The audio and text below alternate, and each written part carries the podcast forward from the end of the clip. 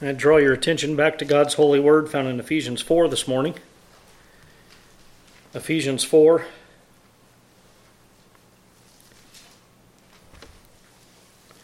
We'll read 1 through 6. I, therefore, a prisoner for the Lord, urge you to walk in a manner worthy of the calling to which you have been called, with all humility and gentleness, with patience, bearing with one another in love, eager to maintain the unity of the Spirit in the bond of peace. There is one body and one Spirit, just as you were called to the one hope that belongs to your call one Lord, one faith, one baptism, one God and Father of all, who is over all and through all and in all. Gracious Lord,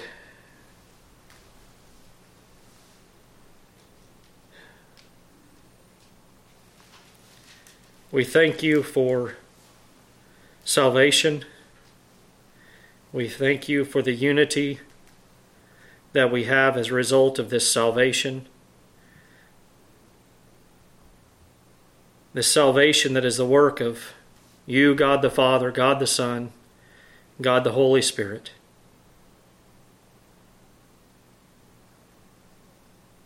We thank you for the work of each member of this triune God in accomplishing for us and doing for us what we have no ability to do for ourselves,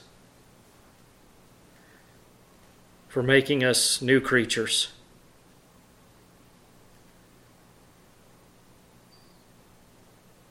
For uniting us to one body in one spirit and to give us one glorious hope.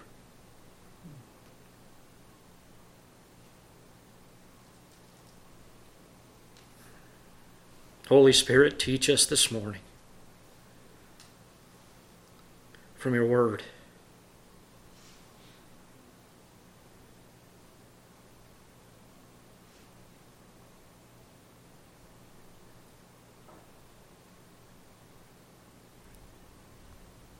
Lord, we ask great things. We have one who is able. And we thank you for it. It's in your Son's precious and holy name we pray. Amen.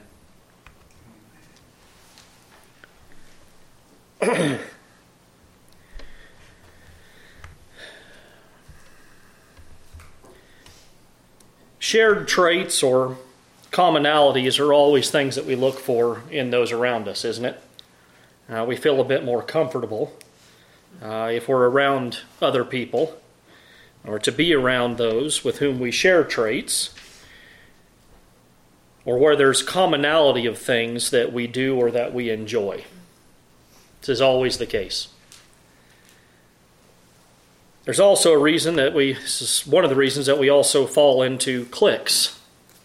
You see this in work, you see this in uh, families, even, and unfortunately, you see this in churches uh, it can be a devastating thing. I remember back in school, this is a long time ago for me now.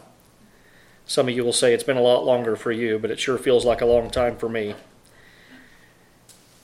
Where, for the most part, uh, the division that you see, these cliques, are based on shared commonalities, different groups of students, and, and these groups are most often arranged by things that they're involved with.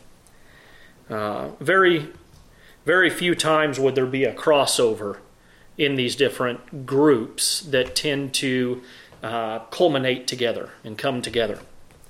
Uh, you had the athletes, you had the brains, you had the art type people, and then you'd often have a group who were kind of on the outskirts that didn't really belong to any of those groups you might and, and often would see even subdivisions within some of those groups. And some of those subdivisions would be based on other shared commonalities. maybe financial status, could be whether they were male or females within those larger groups. Maybe the haves and the have nots was often one that we saw uh, at school.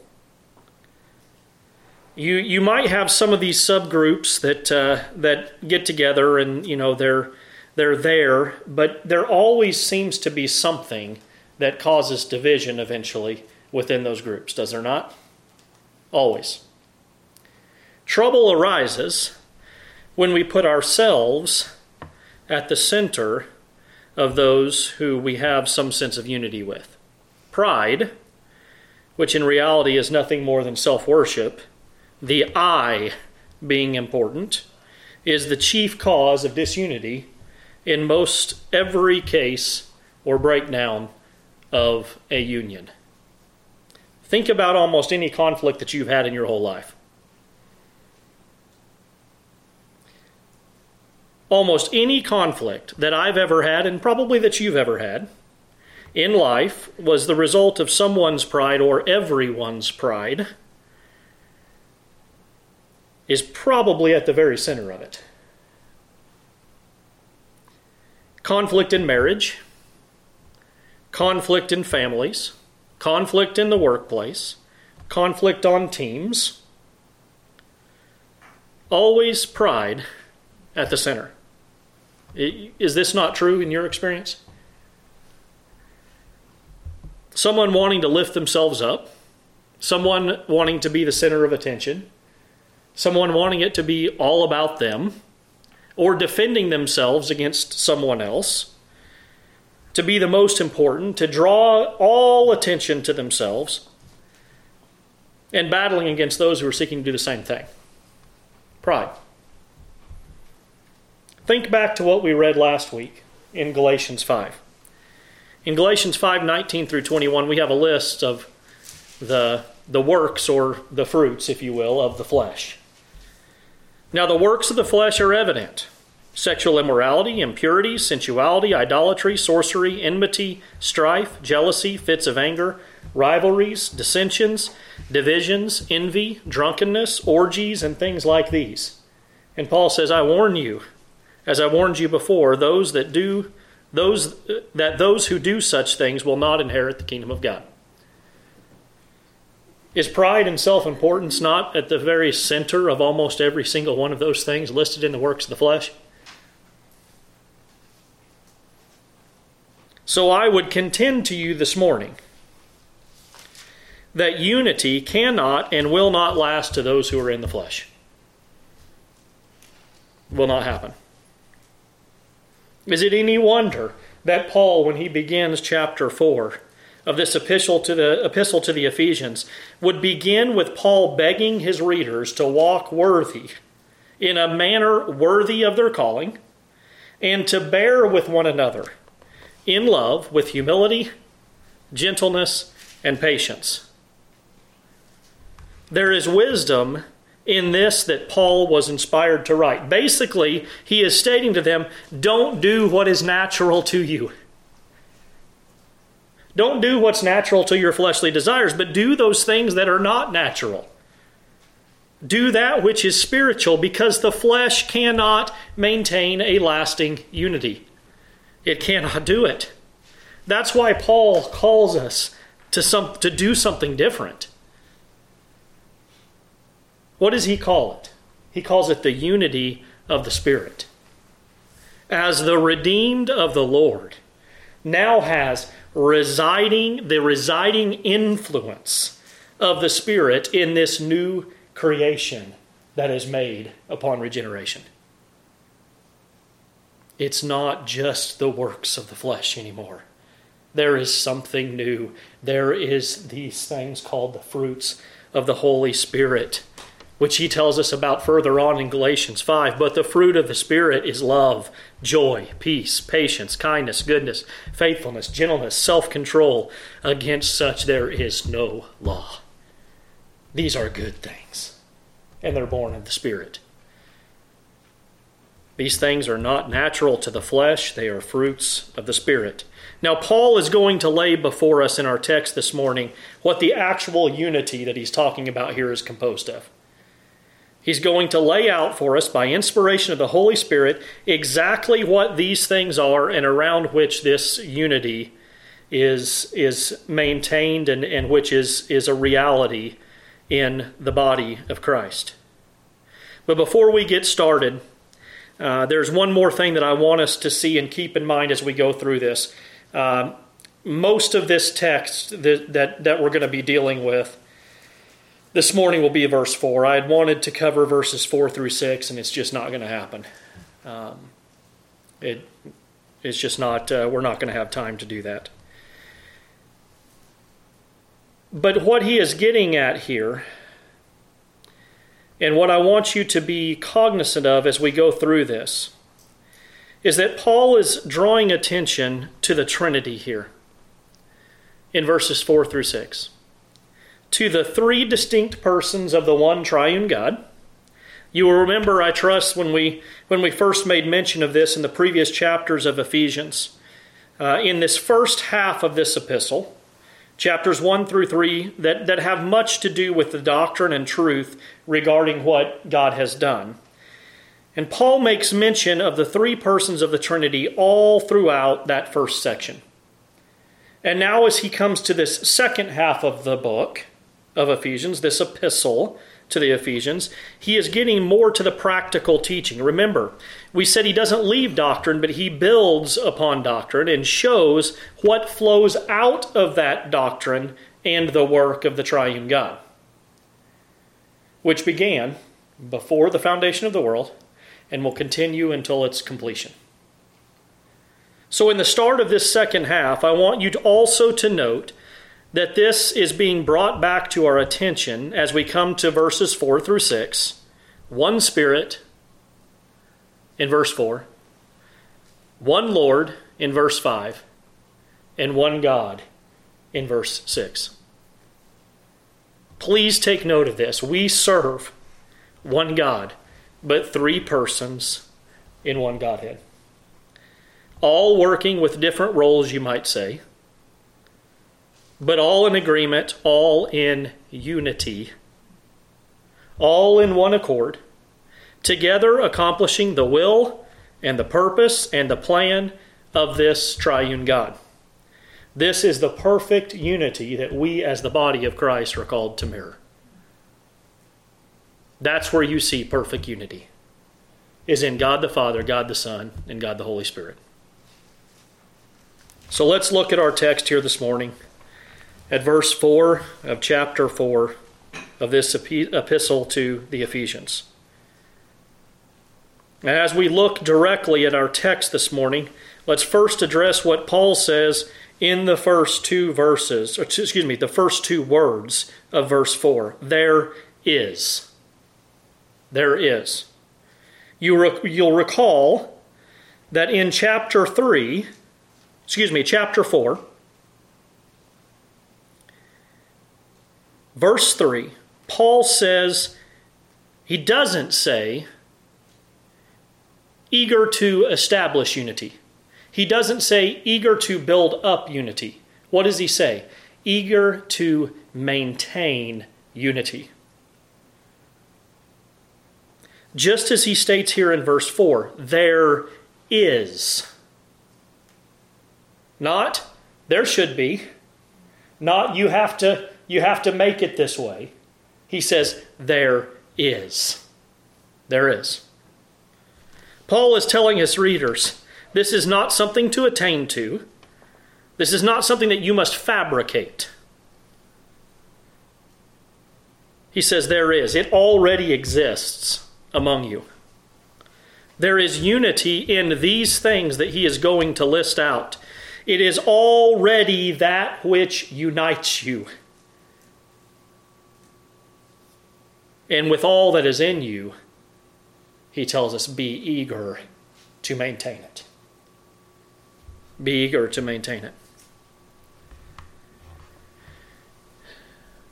Paul deals with what already is, and he lists out for us in the following three verses, verses 4 through 6, a sevenfold unity of the body of Christ, which is the church.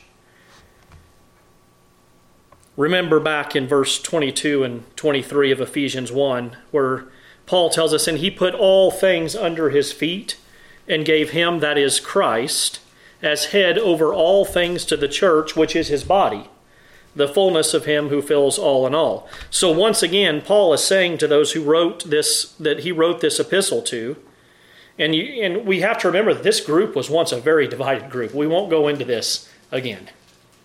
But this was a very divided group, primarily made up of, of Gentile Christians, used to hostility and division. And Paul is writing to them and he's saying, There is, there is a unity that exists for all the body of Christ. We can't forget either that many of Paul's letters are written to address disunity that crept into the church. There was a prideful spirit that had crept in through the remainders of indwelling sin, those passions and desires of the flesh with which the Christian must contend and go to war with every single day. The church in Galatia, for instance, which had some who would bring back those things that Christ broke down, those Jewish ordinances that were abolished in the cross of Christ. He dealt with that in Galatians. Let me put before you the outline in one of my study Bibles this morning for, for 1 Corinthians and what Paul is dealing with in 1 Corinthians with the church. The first point in the outline is division over Christian preachers. Look at 1 Corinthians 1 11 through 13.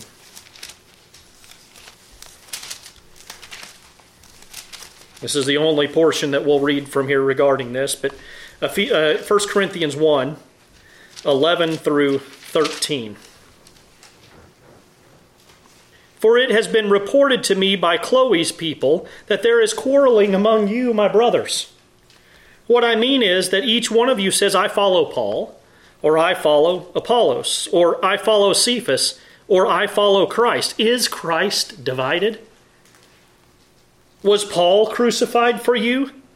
Or were you baptized in the name of Paul? Disunity in the church at Corinth over its previous preachers. The answer to this, if you turn over a couple chapters to 1 Corinthians 3 5 through 7, Paul says, What then is Apollos? What is Paul? Servants through whom you believed as the Lord assigned to each? I planted, Apollos watered, but God gave the growth. So neither he who plants nor he who waters is anything, but only God who gives the growth. Paul's seeking to break down what was causing the disunity and say, no, you've got it wrong. You've got it wrong. We were members of the body given certain gifts, but it's God who gives the growth. It's not us bringing them back to unity. Well, the second point that the study Bible outline that I have was the church at Corinth was divided over sexual immorality and legal issues. The third point, marriage and divorce. The fourth point, food offered to idols. Fifth point, head coverings. Sixth point, social snobbery at the Lord's table. And the seventh point was contention over spiritual gifts. All these things of disunity are born of the flesh, for they seek to divide. Where there is unity. Paul is laboring to tell these Ephesians stop living in the flesh. There is in the Spirit unity, and he lists out what it is that they are united in, and it is a sevenfold unity. I don't want to go overboard here with making something out of numbers, but there is something about the number seven in Scripture completeness, fullness, perfection. What Paul is saying here is there is perfect unity in the redeemed of the Lord. As he brings out this sevenfold unity. So he starts, there is one body, Paul says. There is one body. There are many great analogies in Scripture for the church. It's compared to a kingdom, a family, a temple or dwelling place for God at the end of chapter 2 of Ephesians. Chapter 5 compares it to a bride. But here in our text, it is most appropriate to describe it as a body. A body works together. Although it's composed of many different parts, it grows together. It grows out of a single cell. It grows, it's organic in its growth. It's not assembled as you would assemble a machine, where you take a part here that just connects to another part or just interfaces with another part. The body grows in such a way I can't really tell where my hand starts and my arm ends, or where my foot starts and my leg ends, or my torso attaches to the legs. It is such a organic system in the way that it grows, in the way that it works, that being able to tell where one ends and the other begins is almost an impossibility. Body grows by the multiplication of cells as the church grows in such a way as the, as the message of the gospel spreads and the Lord makes use of his people in spreading the gospel and unites another and another and another new life being created. There exists one body. There are not multiple bodies of Christ. There is not a body here and a body there. It is all the same body. And if one is a true believer, he is part of that unified body. There, there is one body. One. I believe wholeheartedly in the local assembly of believers and membership in that local assembly. Of joining yourself as a believer to a local church body, or probably more appropriately, an assembly. I believe that this is biblical and I believe it's right to do. And if you ever have questions about that, I would be happy, and I know Dad would too, to sit and talk about this type of membership. But this is not what Paul is talking about. There is one body that Paul is talking about here. There is one body which the believe the totality of believers, the redeemed of the Lord, the called out members, even of this local assembly and that local assembly and the one over there, they are all members of the one body. It's not a Jewish body of Christians.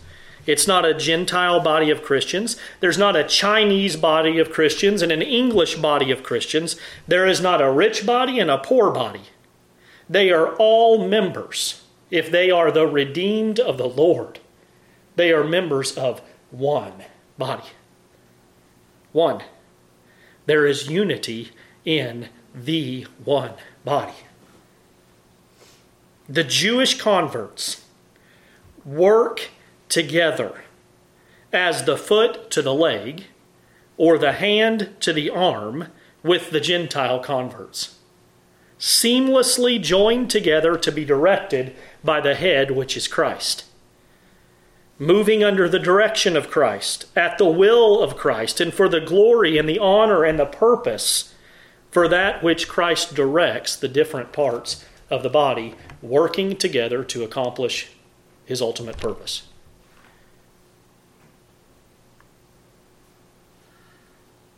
This is not necessarily what we would call the visible church as we see it around, those who have joined themselves to local membership. There are some within those church bodies who may not be a member of the body of Christ. They are an alien appendage, we'll call it an alien body part. It's almost like it's just been Velcro attached to that which is actually a member of the body. So, this is a truly, not in the Roman Catholic sense, but in what the apostles, what the some of the creeds call the Holy Catholic Church. It is a universal church. It is not made up of a church here or a church there that are on the membership rolls. It is all of those who are truly the redeemed of the Lord. No matter where they are, they are members of the one body. This body is made up of those who lived long ago, who looked forward to the coming of the Messiah. It's made up of those who were there when Christ walked on the earth. Those that we read about earlier from Luke 24, who saw the Messiah with their own physical eyes. It's those of us today who look back on the Messiah that came, that died, that was buried, that rose again, and that ascended. And it's made up of those who are still yet to come. All of them united.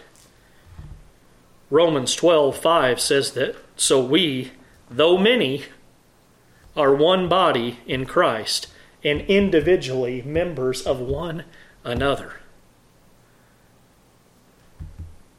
Turn with me to 1 Corinthians 12, 18.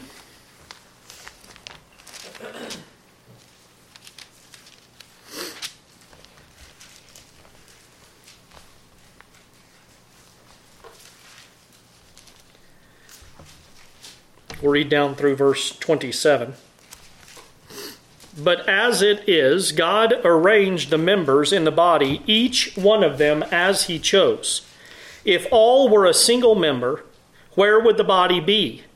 As it is, there are many parts, yet one body. The eye cannot say to the hand, I have no need of you, nor again the head to the feet, I have no need of you. On the contrary, the parts of the body that seem to be weaker are indispensable, and on those parts of the body that we think less honorable, we bestow the greater honor, and our unpresentable parts are treated with greater modesty which our most presentable parts do not require. But God has so composed the body, giving greater honor to the part that lacked it, that there may be no division in the body, but that the members may have the same care for one another. If one member suffers, all suffer together. If one member is honored, all rejoice together. Now you are the body of Christ and individually members of it. There is one body. One. And there is one Spirit, Paul tells us. There is one Spirit which unites us to Christ, which makes us part of the body. This is not Spirit as in uh, a group of people having the same affections although that goes along with it. But that's not what Paul is talking about here. This is the one Holy Spirit that each and every believer has in common. The Holy Spirit who animates us, who convicts us of sin, enlightens us, teaches us, makes us alive, who brings us into this one body, the church, who is the comfort, this Spirit is the comfort to the redeemed of the Lord, and who gives us understanding, who opens our eyes and unites us to the vine, to Christ, so that we might bear fruit. This is the Spirit that is being discussed here by Paul. One of the ways in which we are united. One body, one Spirit. The members of the body all come from different places and time, different backgrounds, different experiences. Each and every one is brought into salvation by the working of this one Spirit.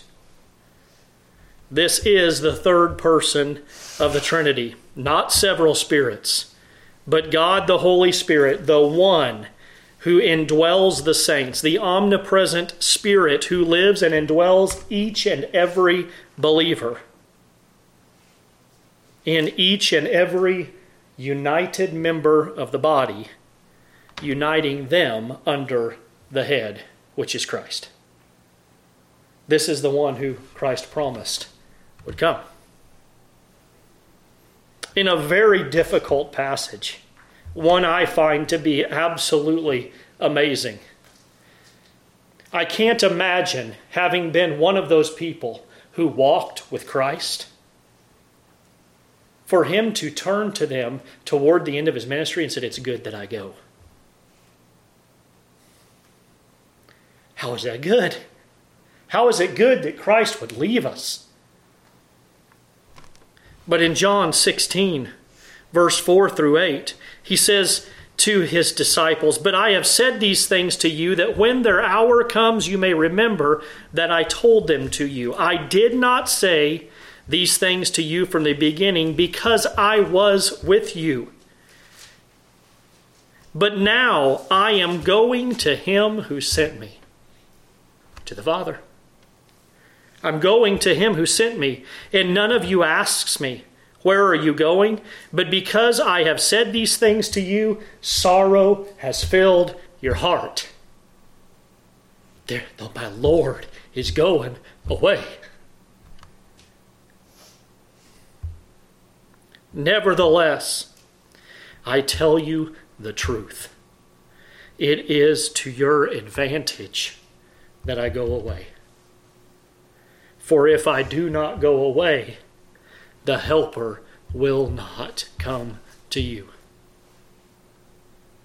But if I go, I will send him to you. And when he comes, he will convict the world concerning sin and righteousness and judgment. This is the one Spirit that unites the church. Just as you were called to the one hope that belongs to your call. Their call had brought to them and secured for them a hope which is firmly, firmly grounded and established in the promises of eternal God. It is the hope which we have been given an earnest of, or a seal of, as described back in Ephesians 1, verse 13 through 14. In him you also, when you heard the word of truth, the gospel of your salvation, and believed in him, were sealed with the promised Holy Spirit, who is the guarantee of our inheritance until we, until we acquire possession of it to the praise of his glory. We have already been given a foretaste of this hope through the sealing of the one Spirit. If we could only grasp what Paul is telling us here. If we could only have the minds to understand it. Thankfully, we have the Spirit to help us with this. This all works together to unite us to Christ and to each other. There is unity. Can you see this? There is one body, one spirit, and one hope. Hope in our language today has been a word weakened by careless usage and does not bear the weight that it once did. It is a sad thing the way language changes. Now, when someone uses the word hope, it is usually in reference to, and we've talked about this before, but it's usually in reference to something that is wishful thinking, something that is uncertain. Oh, I hope that the weather is nice tomorrow, or I hope one day to visit Hawaii, or I hope one day to go to Scotland. Wishful thinking. This is not biblical hope. The hope of the redeemed, the Lord, is not wishful thinking, but it is a sure and certain longing based upon the ability of the one in whom hope is grounded. We have been given the first fruits of this, according to the promises of God, who cannot lie, for it is against his character to do such a thing. It's based upon a God who is and does according to what we read earlier in Ephesians 3, verse 20. Now to him who is able to do far more abundantly than all that we ask or think according to the power at work within us.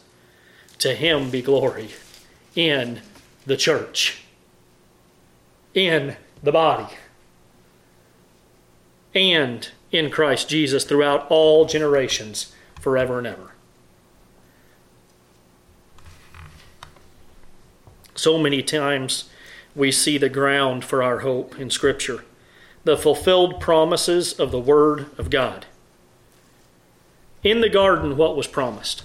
Now, this is a negative promise. In the garden, Genesis 2 16 through 17. And the Lord God commanded the man, saying, You may surely eat of every tree of the garden, but of the tree of the knowledge of good and evil you shall not eat, for in the day that you eat of it, you shall surely die.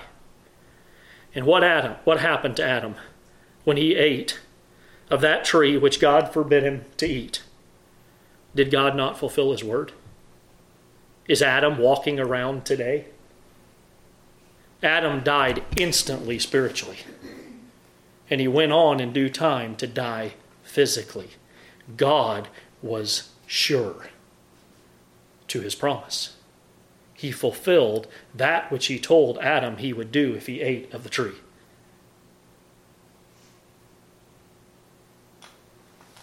Genesis 18. Excuse me. Let me back up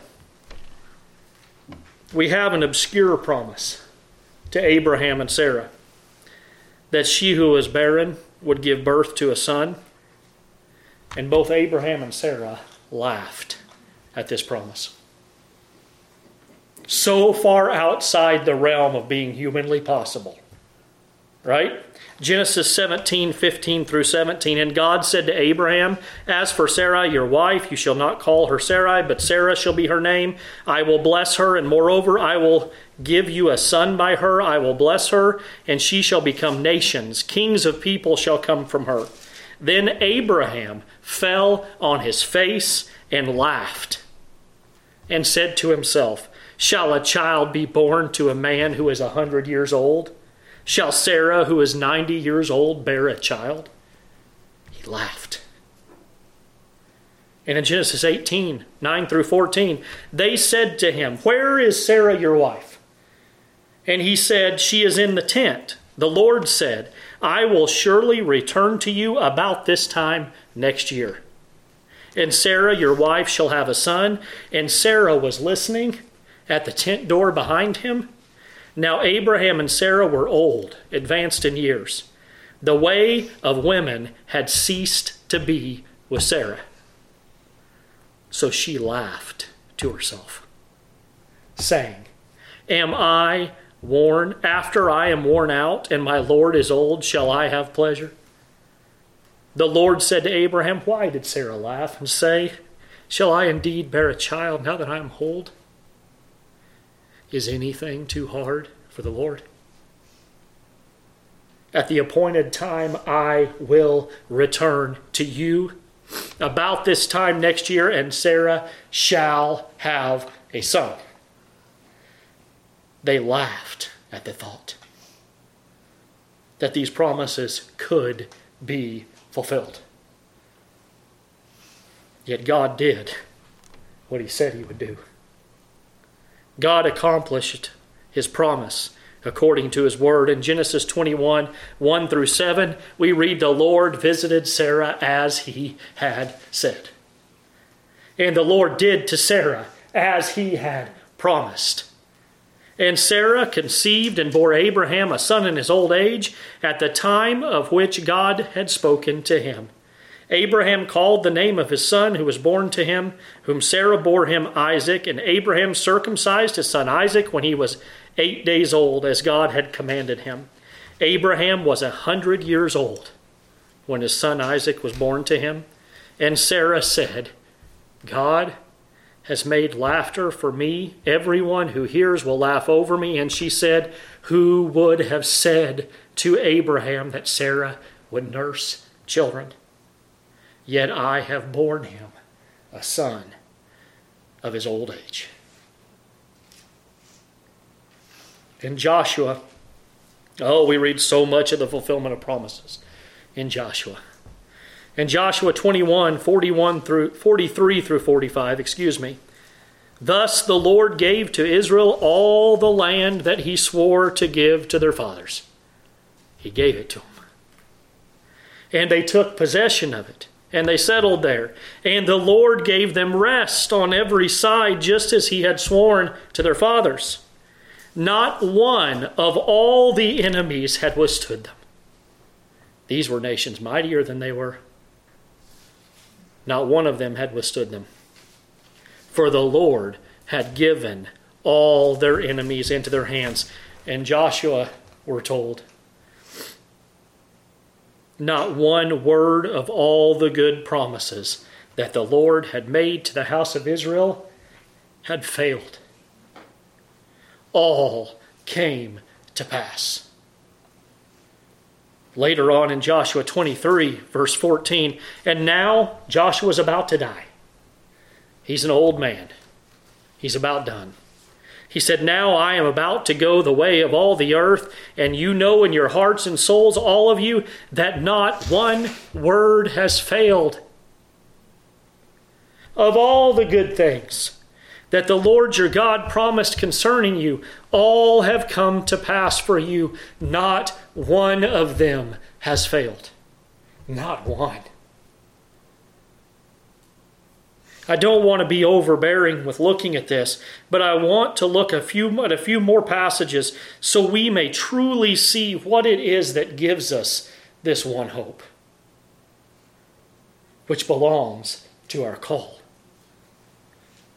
This is the foundation of the believer. And at the same time, it can be a consolation to those who the Spirit is convicting of their sin who are not yet part of the one body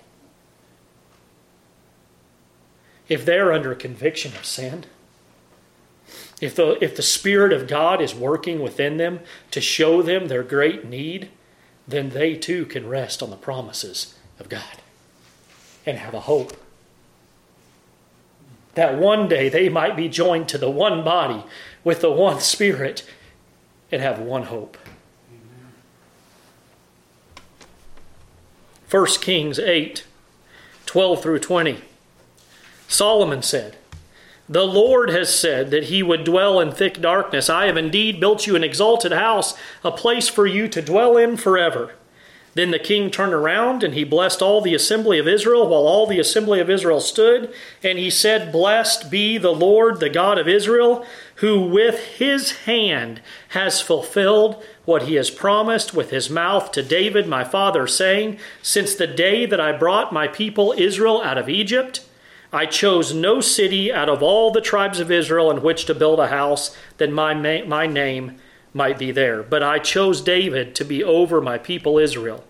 Now it was in the heart of David my father to build a house for the name of the Lord, the God of Israel. But the Lord said to David my father, Whereas it was in your heart to build a house for my name, you dwell you did well that it was in your heart. Nevertheless, you shall not build the house. But your son, who shall be born to you, shall build the house for my name. And Solomon says, Now the Lord has fulfilled the promise that he made. In the New Testament,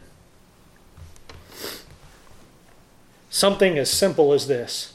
In Luke 8 22 through 25, now one day he got into a boat with his disciples and he said to them, Let us go across to the other side of the lake.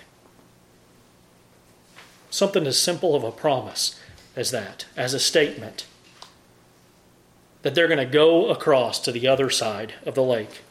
So they set out, and as they sailed, he fell asleep, and a windstorm came down on the lake, and they were filling with water and were in danger.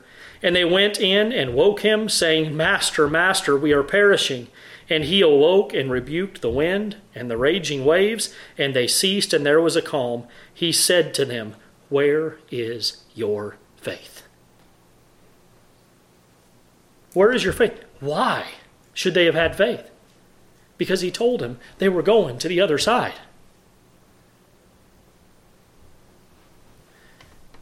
And they marveled.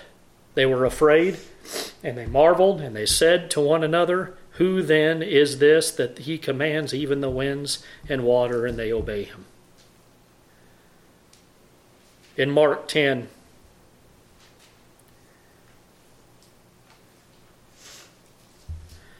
Thirty-two through thirty-four, and they were on the road going up to Jerusalem, and Jesus was walking ahead of them, and they were amazed, and those who followed him were afraid. And taking the twelve again, he began to tell them what was to happen to him saying, See, we are going up to Jerusalem. The Son of Man will be delivered over to the chief priests and the scribes, and they will condemn him to death and deliver him over to the Gentiles. And they will mock him and spit on him and flog him and kill him. And after these three days, he will rise. Now, three days has passed since they crucified Christ.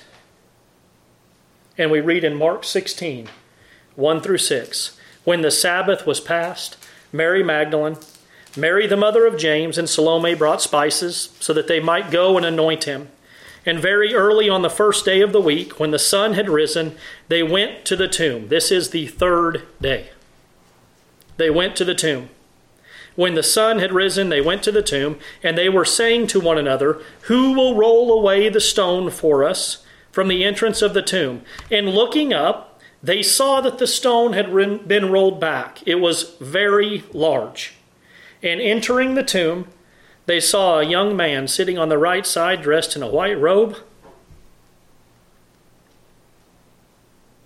And they were alarmed.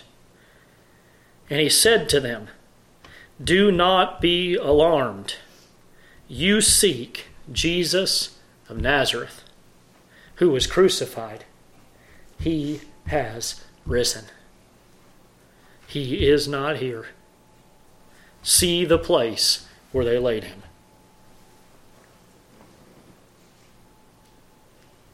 Oh, friends, there is one hope which unites us, a hope grounded in the fulfillments of the promises of God.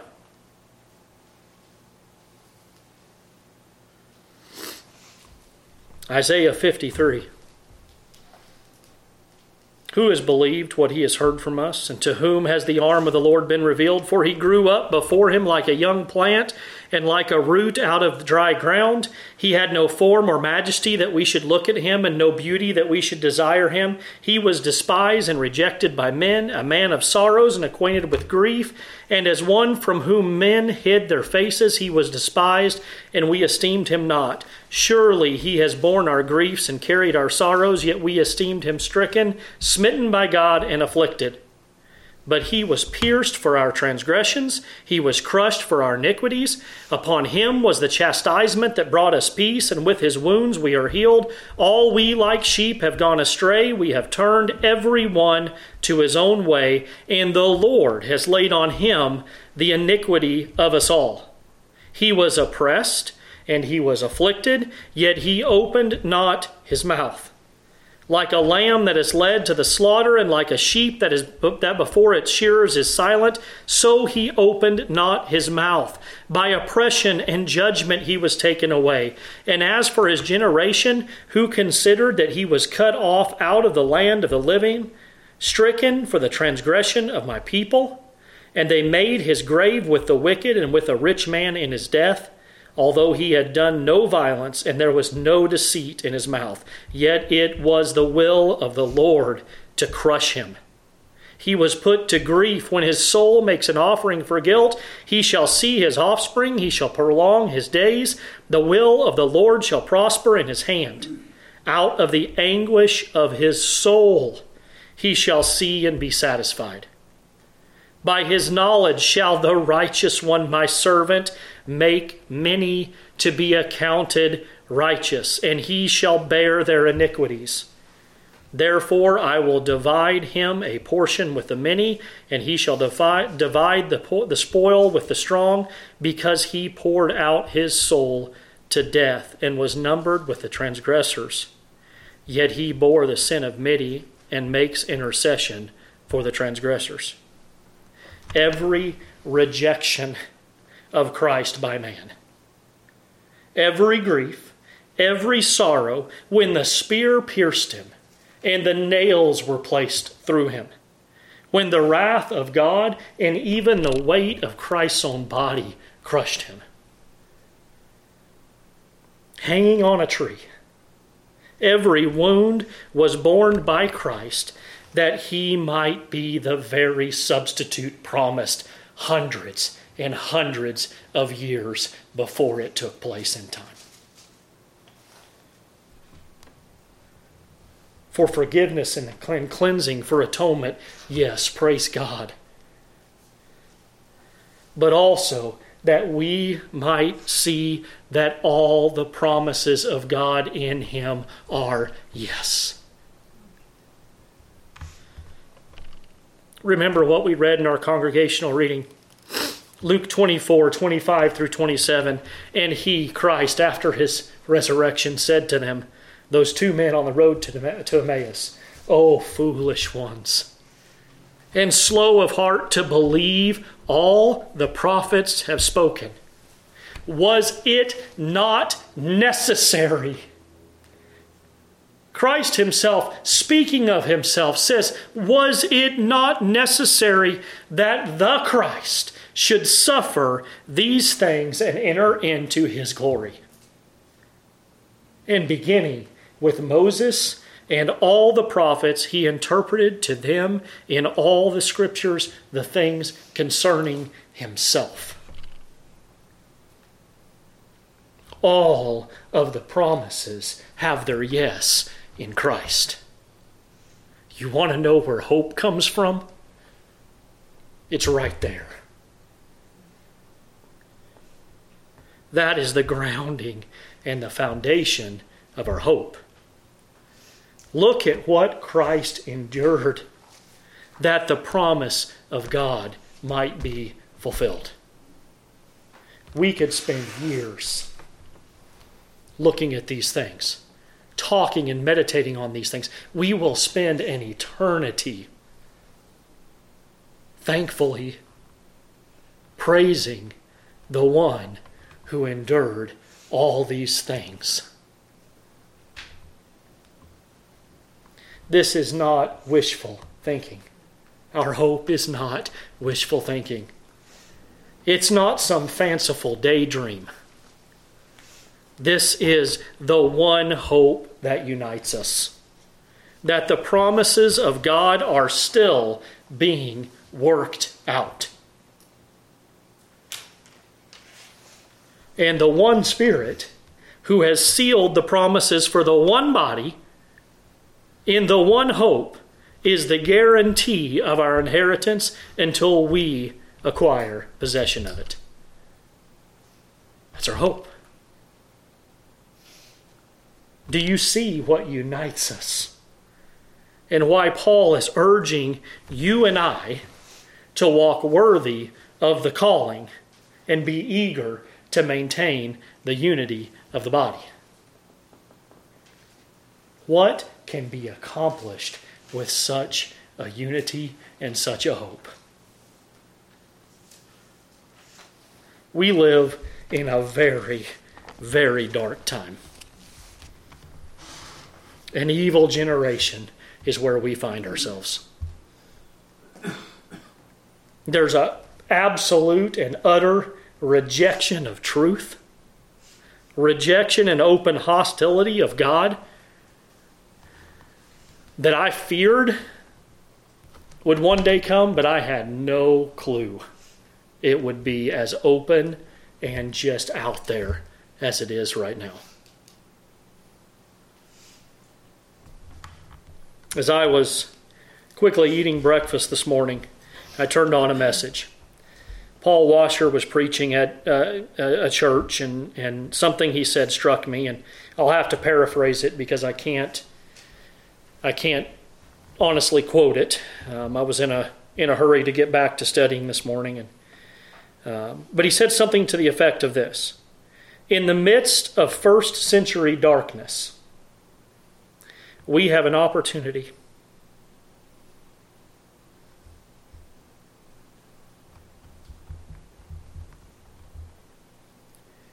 we have an opportunity to display first century courage.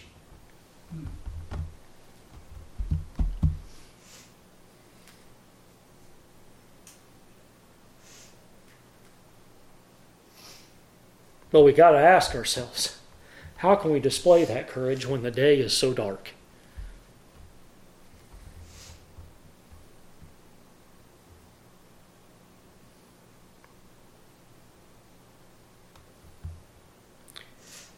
We have one Spirit who is able to work in us that we may see the one hope that we have. This one hope that belongs to our calling, to our call. We are called out. That's what the church is the ecclesia, the called out ones. We're called out of the world to stand against the world, to stand for Christ, to stand for Christ's truth, to stand for His word, to proclaim salvation against the world. God will either use it to save them or He'll use it to just further their damnation in hell. That's not our responsibility.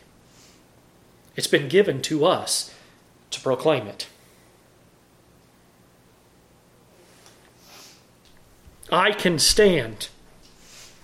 We can stand united against all the world and all the hosts of wickedness with this one hope.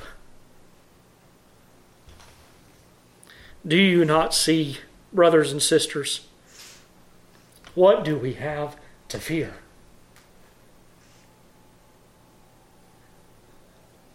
Only be strong and courageous. We, the body, the church, the body of Christ, the redeemed of the Lord, we have no fear of hell. None. We've already been given the down payment of our inheritance. We have true hope. We have a real hope. What can the world do to us? What, what can it do? What do we fear from it? That it's going to send me to my home early? That it's going to hasten my homecoming? That I might a few days earlier than expected be in the presence of Almighty God? What fear is that? I have hope. I have a hope that's grounded in a reality. The reality of one who over and over and over and over again fulfilled his promises. Who promised he'll never leave me and forsake me. Go through the water with me, go through the fire with me. Wherever I go, there he is. How can I get away from him?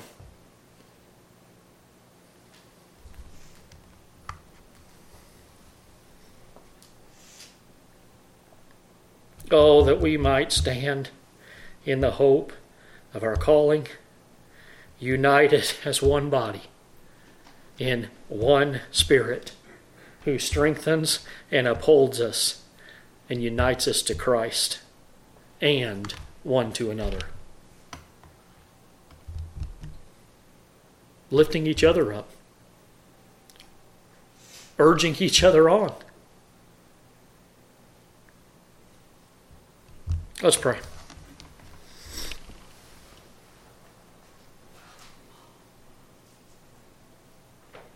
Heavenly Father, we thank you for unity.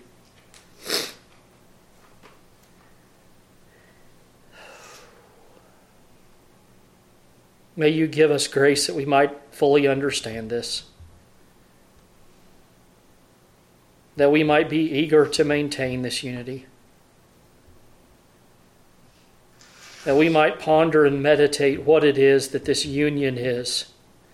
Lord, didn't have time to look at all of it this morning, but there's so much just in the fact that you've united us in one body, with one spirit and with one hope. Lord, may we be strong and courageous.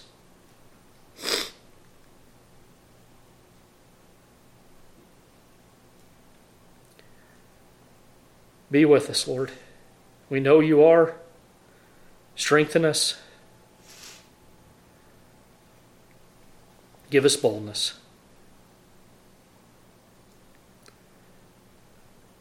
Boldness to proclaim your truth to a world that is hostile to it. Lord, that in some way you might use this, the foolishness of preaching, the foolishness of this message to save those who are perishing.